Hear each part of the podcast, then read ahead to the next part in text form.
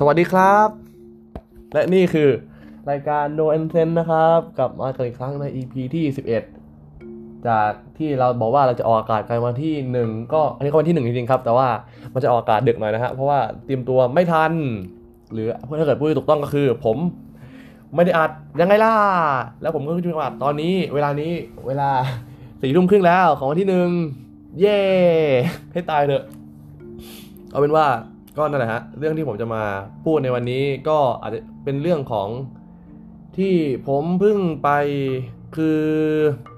ไอในคณะของผมเขาเลยพี่ปีสี่เขาเพิ่งจะฝึกงานกันเสร็จ แล้วเขาก็เลยจะมาบอกเล่าประสบการณ์ที่พวกเขาได้ไปฝึกงานที่ต่างๆมานะครับผมโอ้โห ก็แบบว่า ก็มีพี่จากจาก สาขาต่างๆ มากมาย แต่ว่าผมสนใจไปถึงคณะเครื่องกลมากกว่า เพราะว่าอันนั้นก็เป็นคณะที่ผมอยากทุยเป็นสาขาที่ผมอยากจะเข้าอยู่พอดี แล้วก็แบบใช่ฮะก็ไอไอ้ที่พี่ๆเขามาพูดมาผมว่ามันก็ดีนะครับ เหมือนกับเขาก็เล่าว่าแบบอันนี้เขาก็ไปทำงานอันนู้นอันนี้แบบไปเออเออไปฝึกงานเรซูเม่ต้องทำอะไรบ้าง สิ่งที่ควรจะเป็นสิ่งที่เราน่าจะทำได้ สิ่งที่เราควรจะทำตอนที่อยู่ที่นั่น สิ่งที่เรา ไม่ต้องกังวล ก็แบบว่าก็สรุปง่ายๆก็คือแบบให้เราไม่ต้องกลัวพูดอะไรก็ได้ แบบเหมือนกับขอแบบเราจะขออะไรก็ได้ เพราะว่ายังไงเราก็เป็นอินเทอร์อยู่ดี เราเป็นเราแบบเราเป็นไอฝึกงานอยู่เขาก็ไม่ว่าอะไรเราไม่ต้องเกรงใจที่จะขอความช่วยเหลือ เราต้องพร้อมที่จะรับความรู้ใหม่ๆเสมอเรา เราแล้วก็เหมือนกับ เราก็ต้องแบบพยายามแบบหาโอกาส หลาย ๆ ทาง หรือแล้วก็แบบว่าตอนทำงาน มันก็จะแบบไอ้บางที่อันนี้เขาก็มีเงินเดือนให้บ้างบางที่เขาไม่มีแต่ว่าอันนั้นก็ไม่ใช่ประเด็นสำคัญเพราะว่ายังไงที่เราอยากได้ก็คือประสบการณ์ที่เราเข้าไปทำงาน แล้วเราก็ต้องมีแบบเราต้องรู้จักที่จะพูดคุย รู้จักที่จะสื่อสารให้เป็นพูดให้รู้เรื่อง ก็โดยรวมๆก็น่าจะอันประมาณนี้ แล้วก็พอถึงไอ้ช่วงของรุ่นพี่ที่เขา ไอ้เครื่องกลก็มีคนหนึ่งที่เขาทำงานกับแ a บของมหาลัยทำเกี่ยวกับไบโอเอนจิเนียร์ไบไบโอเอนจิเนียร์ก็น่าสนใจ ตอนแรกพี่เขาบอกว่าพี่เขาจะได้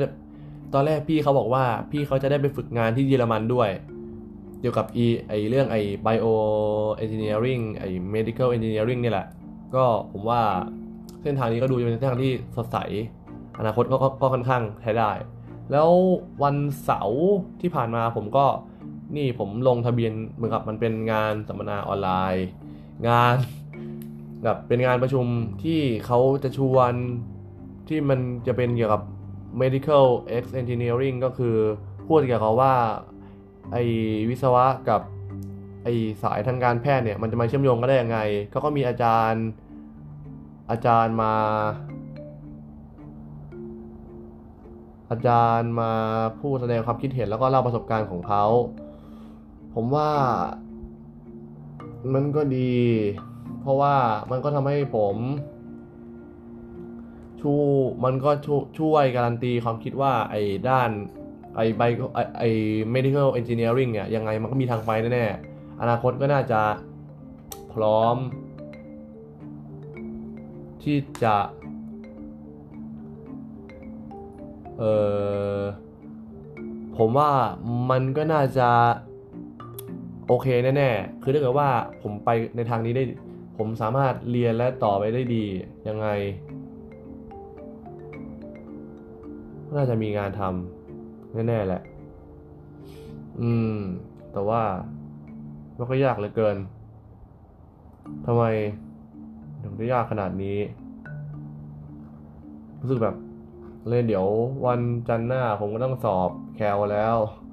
จันหน้าหน้าก็สอบแคลอีกรอบหนึ่งแล้วก็วิชาเรียนก็มากมาย รู้สึกว่าแต่ละวิชามันก็เริ่มยากขึ้นเรื่อยๆ แต่ว่าผมก็ยังไม่ได้ รู้สึกว่าตั้งใจมากขึ้นขนาดนั้นเลย รู้สึกว่ามันก็ยัง มันไม่ได้แบบพูดว่าแบบผมไม่ได้ตั้งใจขนาดนั้นอะแบบยังไงดีวะ เหมือนกับว่า อืม มือนกับคือใจมันอยากที่จะทำแต่ว่าจริงแต่ว่ามันก็ยังขี้เกียจอยู่ดีอะพยายามแล้วนะยากจังเลยอืมทำไม แล้วก็ช่วงนี้ก็แบบติดเวทมากๆเพิ่งดูจบไปอีกหนึ่งเพิ่งดูจบไปอีกหนึ่งเรื่อง ก็รู้สึกว่าทำไมชีวิตมันถึงไม่ทำให้มันง่าย ๆ บ้างหรือแบบ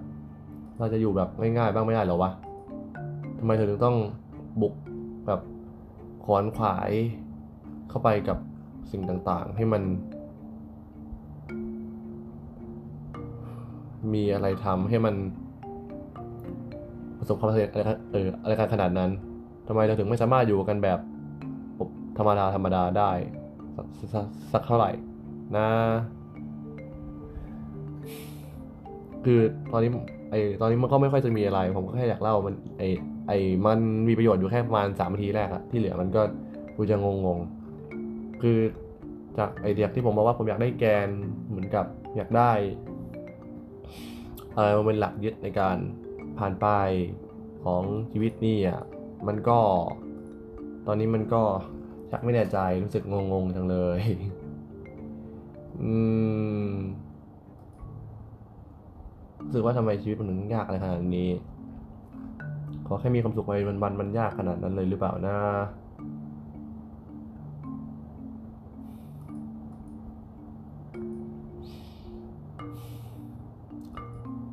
หรือว่า มันต้องมีเงินซะก่อน แต่ว่าก่อนจะถึงจุดนั้นมันก็คงยากจัง เอ๊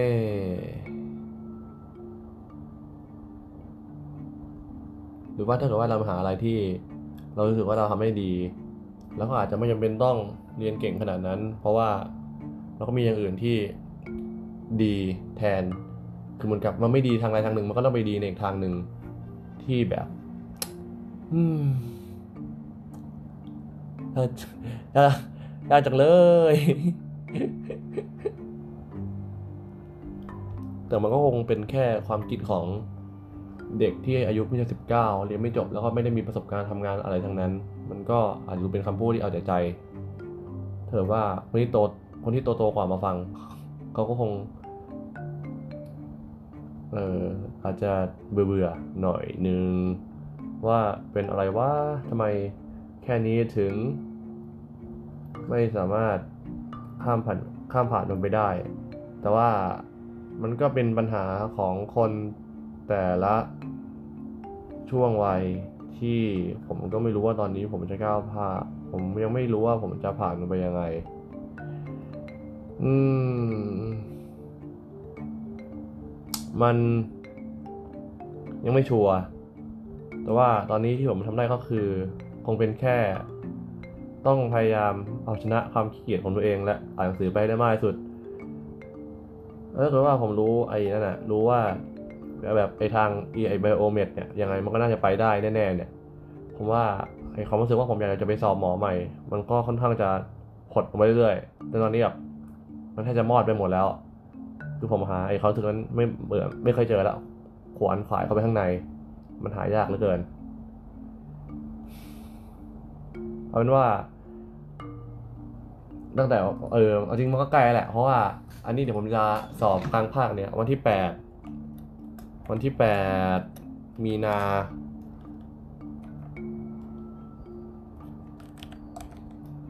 แปดมีนา อืม ซึ่งมันก็แปลว่ามันเหลืออีกแค่ เหลือแค่ เหลือแค่กี่วันวะเหลือแค่สามสิบสี่วันเท่านั้นก็แปลว่ามันก็มันกำลังจะเข้าสู่เออสิ่งที่เรียกว่าเข้าเดือนอีกครั้ง ให้ตายน่าเกลียดจริงๆ แล้วผมก็ยังติด เล่าเรื่องที่ผมพูดว่าผมจะเล่าค้างไว้อีกหลายเรื่องทั้งเรื่องไอเออขับรถบลาบลาบลาเฮ้ยอันนั้นเอาไว้เดี๋ยวผมจะมาเล่าให้ฟังคราวหน้าแล้วกัน ครับ โอเคเอาเป็นว่าก็คงจะเป็นอย่างนั้นก่อนสำหรับวันนี้ก็คงหมดแค่นี้ อาทิตย์หน้าผมจะพยายามเตรียมตัวให้พร้อมก่อนที่จะมาเล่าเรื่องนะครับ ขอบคุณสำหรับการรับฟัง EP ที่11 ผมขอขึ้นว่าอันนี้เป็นซีซั่นสองของรายการของเราเลยแล้วกัน ไหนๆมันก็ผ่านมาตั้ง 2 ปีแล้วตั้งแต่เริ่มทำเป้าวะหรือปีหนึ่งนั่นแหละ นี่คือซีซั่นสองเลยเพราะฉะนั้นทุกคนช่วยติดตามกันต่อไปด้วยนะครับ ขอบคุณครับ